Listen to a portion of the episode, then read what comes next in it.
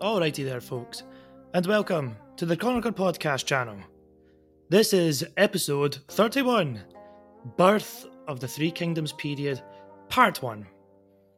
Now, you may have already realised that I'm going way over just one episode for the Three Kingdoms period, and it wasn't on purpose, it's just, you know, uh, other people wanted to speak to me about the Three Kingdoms, and I thought I might as well just go full rom- romance mode with it and just, you know, take it from there. So, in today's episode, I will be focusing a lot more on court politics and how that allowed the Eastern Han Dynasty to collapse, thus giving birth to the Three Kingdoms period.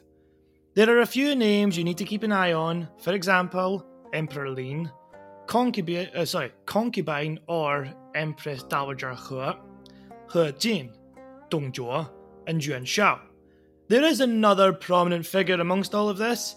His name is Cao Cao, but I've spent the last three weeks uploading episodes where I discuss nothing but Cao Cao with Mark from the Warlords of History podcast, so I will do my best to avoid speaking about Cao Cao in this episode. And speaking of the Warlords of History podcast, be sure to check out Mark's website at www.warlordsofhistory.com. Now say it one more time www.warlordsofhistory.com. If you liked the episodes I discussed with Mark and want to see more of his content, then that's where you should go. And of course, if you liked the chat that I had with Mark and you want to feature on the show, or you know somebody who would like to feature on the show, then feel free to reach out to, uh, to me at thechroniclerhistory at gmail.com. And of course, if you are listening to the show on Apple Podcasts, be sure to leave a review, please. It does help the show grow. And of course, I am on YouTube as well now, so head over to search for the Chronicler Podcast and you will find my YouTube channel. And be sure to like and click that bell button when you get the chance. So, the last time it was just me speaking on the show, I got to the Yellow Turban Rebellion, or Huangjin as it is also known. Now, you think what would happen after a massive rebellion like this is that it's a good time to reform. But the Eastern Han Emperor of the time, Emperor Ling, did no such thing. Emperor Ling, the imperial family, the eunuchs, and the scholars of the Han court were all too focused on a bitter power struggle to control the empire, and this will be the focus of today's episode. What also didn't help was the reliance of local warlords to deal with the rebellion, thus minimising the power of the central authority within the empire. So the year was 185, and the Han officials have just heard about the last of the Zhang brothers finally getting killed in battle. Hooray! Time to celebrate. But the problem was, nobody did really celebrate. Instead, they all focused on what they did before the rebellion, which was scheming against others within the imperial court. Emperor Ling's court was basically split by two factions the eunuchs and the scholars. At this moment in time, it was the eunuchs who fared better than the scholars, and they controlled the levers of government.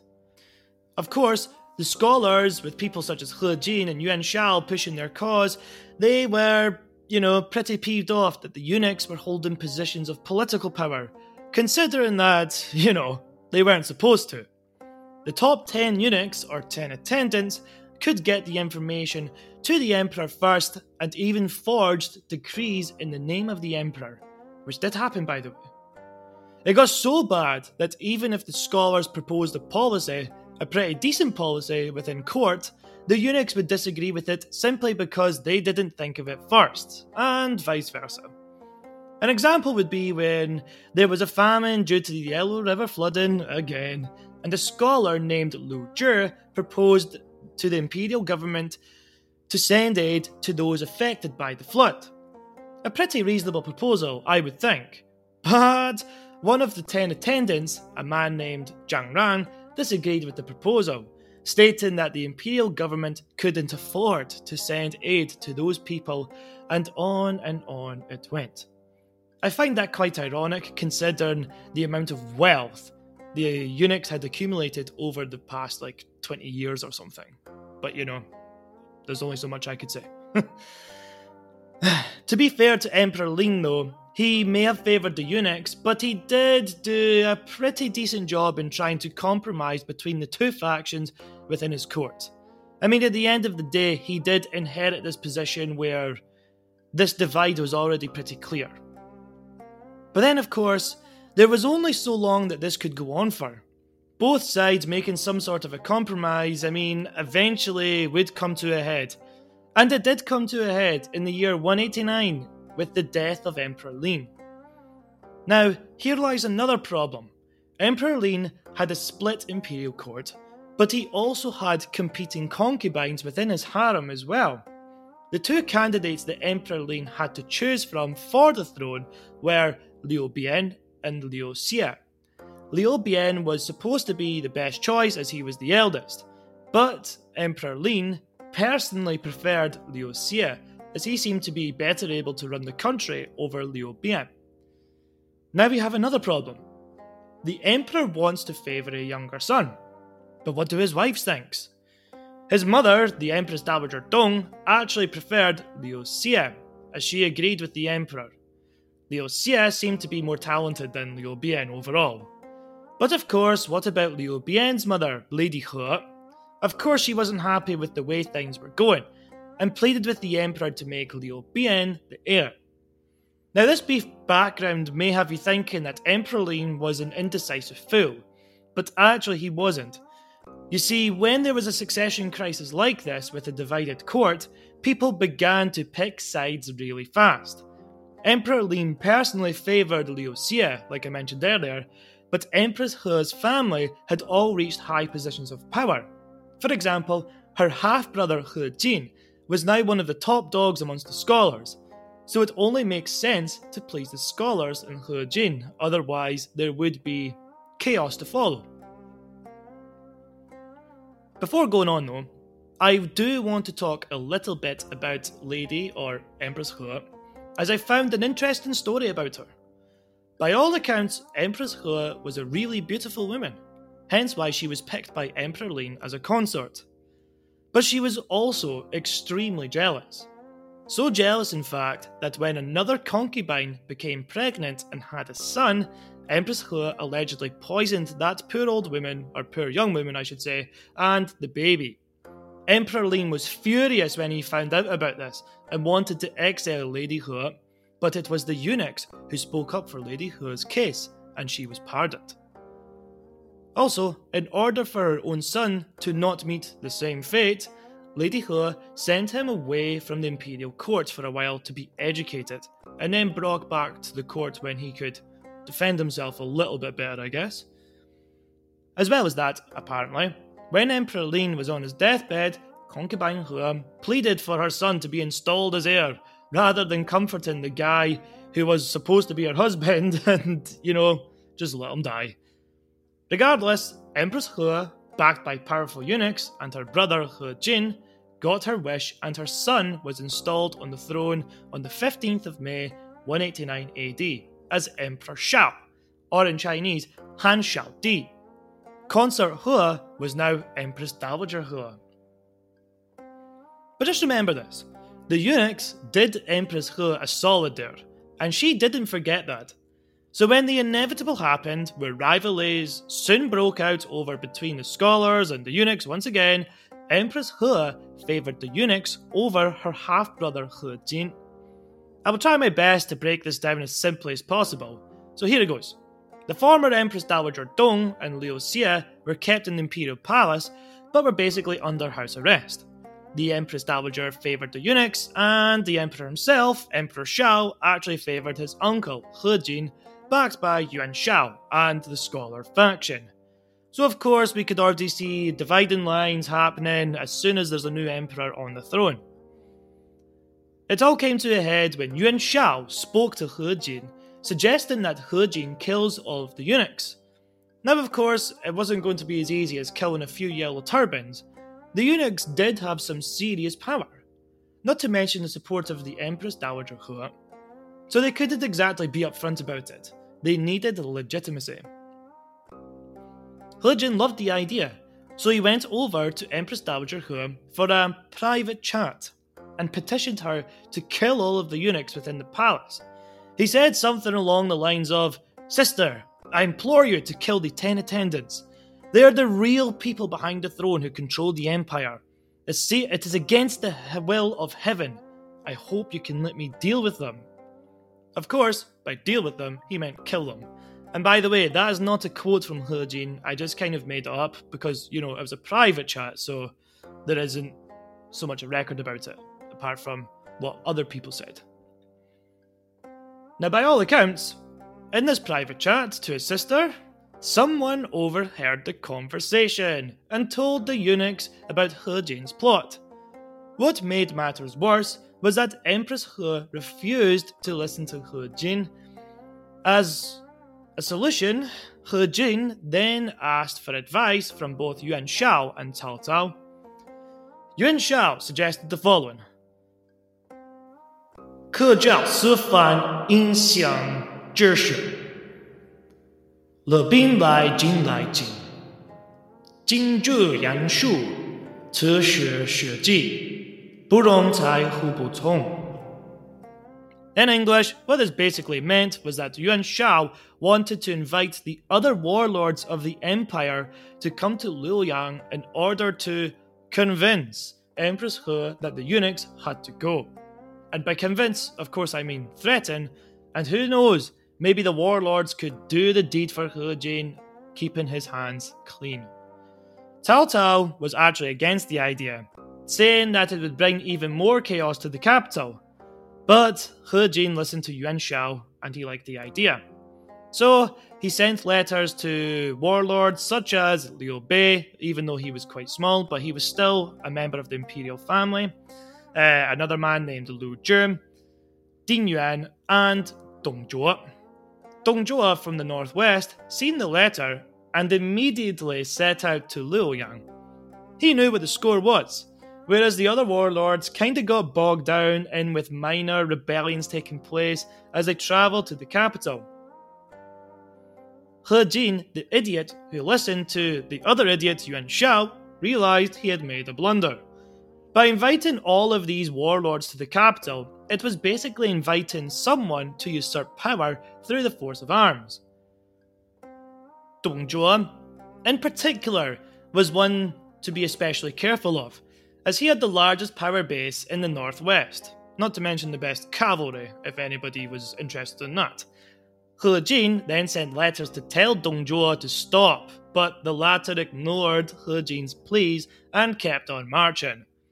You know, he just said, Oh, I didn't get the letter, what are you talking about? Like, that's no big deal.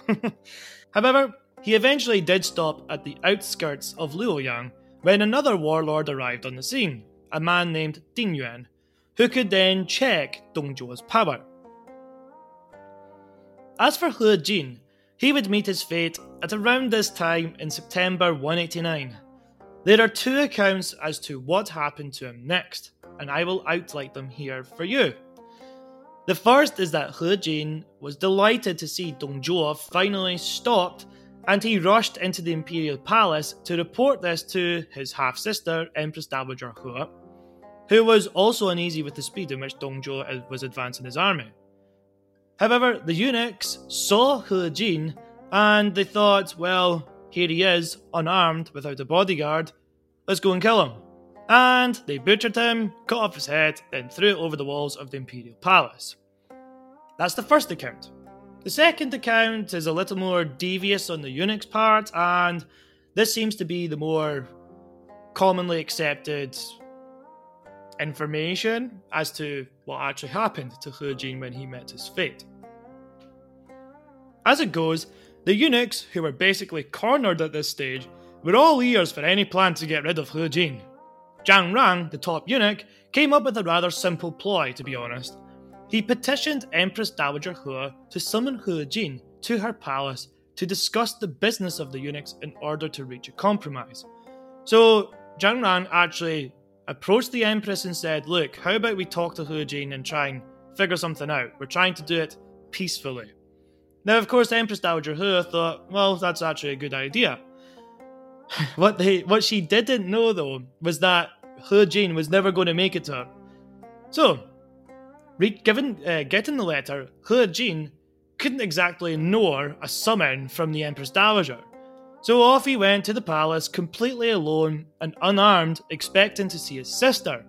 But of course, he never made it to the Empress, because as soon as he was within the Imperial palace walls and the gates were shut, the eunuchs sprang out from their positions and butchered He Jin, cut off his head, then flung it over the walls. Before He Jin went into the palace, both Yuan Shao and Cao Cao strongly advised He Jin to take some bodyguards in with him, but he refused, which again was extremely foolish on He Jin's part. But I did read something as to maybe why he didn't go in with any bodyguards. Uh, for example, Yuan Shu was apparently in the Imperial Palace at this time as well who had his own bodyguards, so maybe He Jin was thinking that Yuan Shu would escort him to his half sister. But of course, it does seem that He Jin was rather arrogant and believed the eunuchs wouldn't do anything to him. So, you know, take as you take it take it the way you want to see it. you could call He Jin an idiot, or you can call Yuan Shu an idiot as well. Although, from that source, I did read it did say that Yuan Shu actually did this on purpose because he wanted chaos, and then that way, from the chaos, he could build his own dynasty. Which, when you look at Yuan Shu's character, it seems plausible. So once He Jin's head came flying over the palace walls, Yuan Shao, his half brother Yuan Shu, Cao Cao, as well as other officials, stormed the imperial palace and killed every eunuch they could find. It was a total slaughter. Every eunuch that was in there was killed. Some eunuchs tried to take the clothes of imperial consorts, who were women, and then tried to pass as women. But catching wise to the act, all men and women had to strip to prove that they weren't eunuchs. The entire imperial palace became a killing zone, and soon the whole place went ablaze. This caused even more chaos, and the fire could have spread to the rest of Luoyang. And that's when even the people of the capital began to riot in protest of just what the hell was going on within the capital at this time. It's also worth noting that Yuan Shao's personal tally, or like personal bodyguards tally, of killed eunuchs was over 2,000. And the Imperial Seal, you know, that big huge block of jade that shows imperial authority, that gives emperors the mandate of heaven, that also got lost in all of this chaos.